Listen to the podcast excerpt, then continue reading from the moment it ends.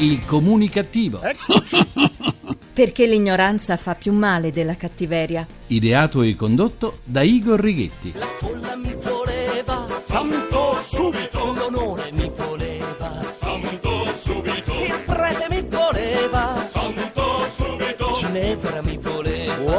comunicazione Italia Santa subito dal vostro comunicativo di fiducia Igor Righetti. Bentornati alla nostra terapia radiofonica di gruppo Fuori dal Coro numero 2213, dodicesima edizione. Le case degli italiani sono sempre più abitate da gente che ha scansato le patrie galere, così si diceva una volta. Si tratta dell'unico rimedio contro il disumano sovraffollamento delle nostre carceri. Non farci entrare più nessuno e mettere fuori quanti è più possibile è la parola d'ordine. Eh, oh, sì, è il momento buono per i delinquenti di soddisfare il loro sogno nel cassetto. I sogni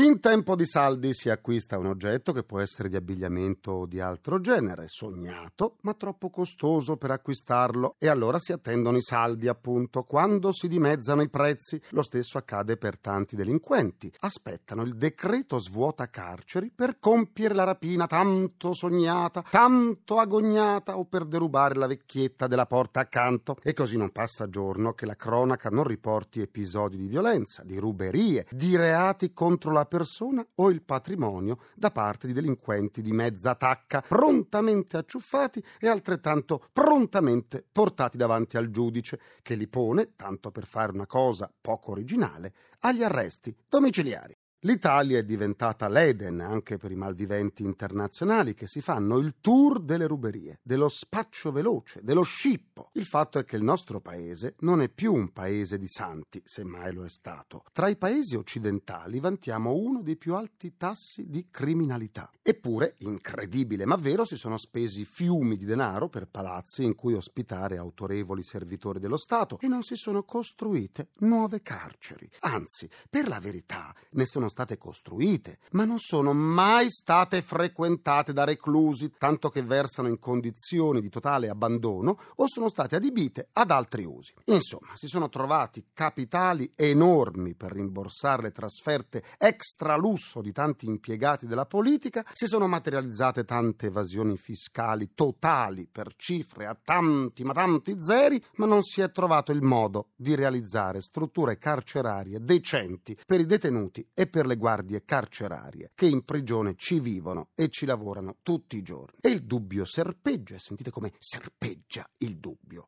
Non è che la trascuratezza nei confronti di questo stato di bisogno sia il preludio per arrivare a promulgare indulti? Continuiamo così, facciamoci del male. Continuiamo così, Nanni Moretti. Parliamo dei reati ambientali. Sono in aumento, lo afferma Legambiente attraverso un suo dossier che rileva come lentezze amministrative e illegalità diffuse non risparmiano neanche le aree protette. Il rapporto si basa sui dati forniti dal Corpo Forestale dello Stato che fotografa la triste realtà della criminalità ambientale. Scrive Legambiente che nel Parco Nazionale del Cilento, a Vallo di Diano, l'aumento dei reati ambientali in tre anni è stato di oltre, oltre il 43%. Oh mio Dio! Oh mio Dio, oltre il 43%. E pensare che se oggi l'Italia è uno dei paesi d'Europa più ricchi di biodiversità, è grazie alle aree protette che hanno saputo unire la conservazione dell'ambiente allo sviluppo sostenibile locale, promuovendo la green economy in modo tangibile, concreto. La conclusione del dossier è che per salvare i parchi italiani è necessario rafforzare i controlli, rivedendo anche il quadro normativo. Ecomafie e speculatori minacciano da sempre i tesori ambientali e oggi sono aiutati dalle tecnologie sofisticate, proprio come si usa nella peggiore e devastante delle guerre. Infine, una esortazione. La battaglia dei parchi non può essere persa. E son parole sante, e son parole sante. Continuiamo la terapia. La palma d'oro che ci ha assegnato l'Europa come paese europeo più corrotto porta con sé una verità che fa davvero male, perché colpisce tutti, ma tutti noi.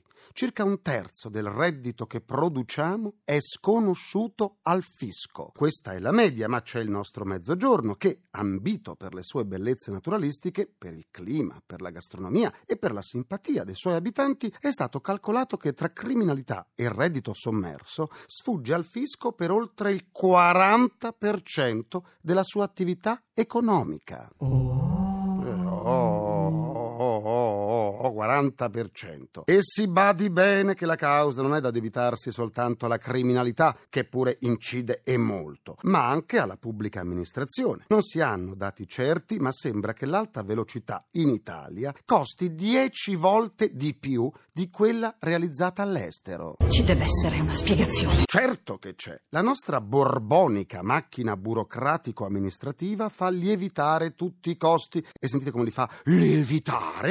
A partire da quelli degli uffici e riesce a rallentare qualsiasi opera. Dal raddoppio della Firenze-Bologna, inaugurata numerose volte, ma ancora da fare, alla TAV in Val di Susa, dove per progredire coi lavori è stata necessaria addirittura la presenza dell'esercito, proprio come accade nei paesi dove c'è una perenne rivoluzione. In quanto ai ritardi dei lavori, ma anche per le operazioni più semplici, quotidiane, come l'ottenimento di una licenza, abbiamo una burocrazia paralizzante che ostacola e provoca anch'essa, con la sua lentezza, il diffondersi delle bustarelle, dei favori e delle manovre nascoste. Con tutta tutta questa burocrazia, perché c'è ancora chi si stupisce se le aziende estere non investono un fichetto secco in Italia? Soltanto un masochista investirebbe in un paese in cui la tassazione e la pressione fiscale sono alle stelle, il sistema giudiziario è più lento di una lumaca narcotizzata e la burocrazia fa perdere tanto tempo e denaro. Questa è la realtà di una grande nazione.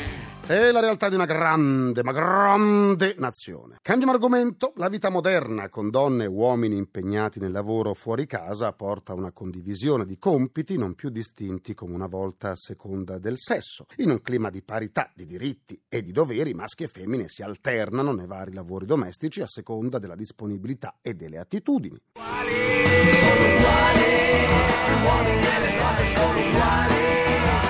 Sono uguali ed è così che sempre più spesso sono i mariti a portare fuori il cane, mentre in casa le mogli preparano i figli a uscire per andare a scuola o nel caso delle festività è sempre il marito a portare fuori il cane mentre le mogli preparano il pranzo. Insomma, il cane tocca sempre a lui. Altre mansioni invece sembrano essere molto gradite a lui della coppia, come andare a fare acquisti al supermercato. Fare la spesa è diventato un compito dell'uomo e ben lo sa il marketing che ha prontamente modificato le confezioni dei prodotti che dagli scaffali del supermercato occhieggiano attraenti per un acquirente di sesso maschile. Scritte, confezioni e colori vengono studiati per conquistare la sua attenzione. La tendenza, un po' come tutte le tendenze, viene dagli Stati Uniti, da sempre abituati alla clientela maschile. Il fenomeno poi si è diffuso anche da noi per uno stato di necessità, visto che sono sempre più numerosi i single e gli uomini separati. Fanno veramente sorridere alcune etichette che strizzano l'occhio ai maschi. Un fare ammiccante come il claim usato per un detersivo del bagno, VC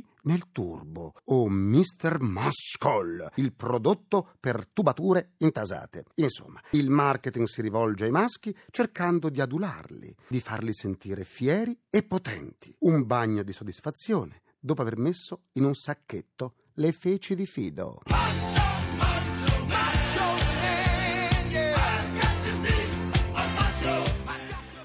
Il mio avatar Igor chiede ora la linea per il suo grrrr.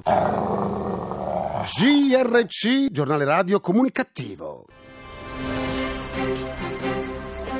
Il Ministero dell'Interno indiano ha comunicato alla Procura Generale il proprio assenso a non invocare per i due Marola, Torre e Girone la pena di morte. Il Ministero avrebbe tuttavia espresso l'opinione che nei confronti dei due militari italiani sia utilizzata comunque la legge per la repressione della pirateria, che può prevedere anche la pena capitale. Anche questa volta le parole del Ministero indiano sono quantomeno fumose, ma d'altra parte come si può pretendere che in India non facciano gli indiani? Eh, come si può pretendere?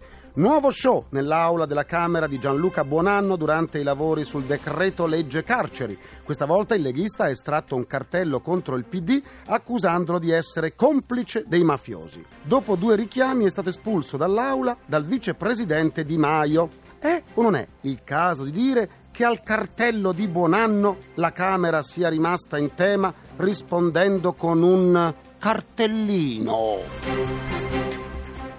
Eh sì. Adesso sentiamo l'opinione del direttore del quotidiano Il Centro, Mauro Tedeschini, che ci sta aspettando.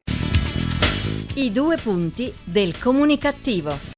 Comunicazione a tutti. Vorrei parlare brevemente dello scandalo che c'è stato alla Regione Abruzzo. Sapete che eh, i carabinieri, i magistrati hanno da eccepire su note spese che sono state compilate in questi anni da assessori, presidente e consiglieri, note spese che sarebbero state gonfiate in maniera considerevole e quindi ci sarebbero stati dei rimborsi impropri. A questo si è aggiunto anche uno scandalo per così dire a luci rosse perché appunto indagando i carabinieri hanno scoperto che tutti questi personaggi politici poi eh, si accompagnavano con eh, persone che magari non erano esattamente il coniuge e poi mettevano il tutto in nota spese. Ma non è tanto questo che sta facendo indignare gli abruzzesi, perché ormai credo che non solo gli abruzzesi ma gli italiani tutti diano un po' per scontato che nella gestione della cosa pubblica non tutto avvenga sempre in modo così trasparente e non si sia così attento nel rendicontare le spese. Quello che sta facendo molto, ma molto arrabbiare, se non indignare, è il fatto che a latere di queste vicende stanno uscendo delle assunzioni che venivano fatte in un modo un pochettino discutibile, nel senso che si attingeva sempre al cerchio magico, per così dire, quindi alle amicizie personali, addirittura alle relazioni familiari del presidente, del consigliere, dell'assessore o del tal altro, invece che magari andare a pescare fra le persone che lo avrebbero meritato di più. Dovete tenere presente che purtroppo con la crisi economica che c'è, in Abruzzo è iniziato un fenomeno che sembrava estinto per sempre, che si chiama emigrazione, nel senso che come accadeva nei primi anni del secolo scorso e poi anche negli anni 50 e 60, se ne vanno migliaia di ragazzi, a differenza di un tempo non sono più i cafoni, i contadini, le persone poco istruite, ma sono ragazzi laureati magari con il massimo dei voti e che hanno fatto addirittura dei master post università. Quindi potete immaginare l'indignazione delle famiglie o di questi ragazzi stessi che sono costretti a dei grandi sacrifici personali quando magari invece ci sono purtroppo delle scorciatoie per trovare lavoro. Non dimentichiamo che in questa regione pochi mesi fa si è scoperto che un assessore alla cultura aveva assunto una segretaria come assistente molto ma molto personale e addirittura queste sono telefonate che sono agli atti dell'inchiesta incoraggiava questa segretaria in orario di lavoro ad andare dall'estetista a farsi bella perché tanto non c'era assolutamente bisogno che lavorasse in regione. Peccato che poi alla fine del mese lo stipendio lo prendeva e ovviamente lo pagavamo come sempre tutti noi. Io credo che nel 2014 queste cose non dovrebbero più avvenire, credo che il lavoro oggi sia il bene più prezioso che esista e quindi da parte di tutti, ma non soltanto i politici, da parte di tutti coloro che hanno la possibilità in qualche modo di disporne, occorre avere un grandissimo rispetto e quindi eh, spero che almeno questa vicenda della Regione Abruzzo serva da monito a tutti perché queste cose non si verifichino più. Buona comunicazione a tutti.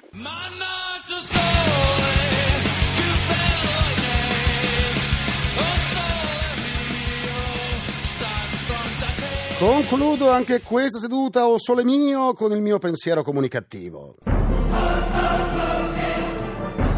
È stata intercettata in un ufficio postale di smistamento vicino a Milano una lettera contenente un proiettile indirizzata alla presidente della Camera Laura Boldrini. Forse chi ha inviato quel proiettile sperava che potesse servire alla Boldrini per difendersi dalle continue sparate dei grillini? Eh, forse. Ringrazio i miei implacabili complici Vittorio Rapi, Valtteri Ghetti, Carapagliai, un ringraziamento a Francesco Arcuri. Alla console, alla console. Alla console, tra gli immancabili. Folletti! Folletti! Nella grotta, si sente dall'eco, c'è Maximilian Gambeno. Vi aspetto lunedì, sempre alle 14.44, minuti primi, secondi a nessuno. Buona comunicazione e buon weekend dal vostro porto strano di comunicativeria, Igor Righetti. Grazie, vi lascio al GR1, a lunedì. Il comunicativo.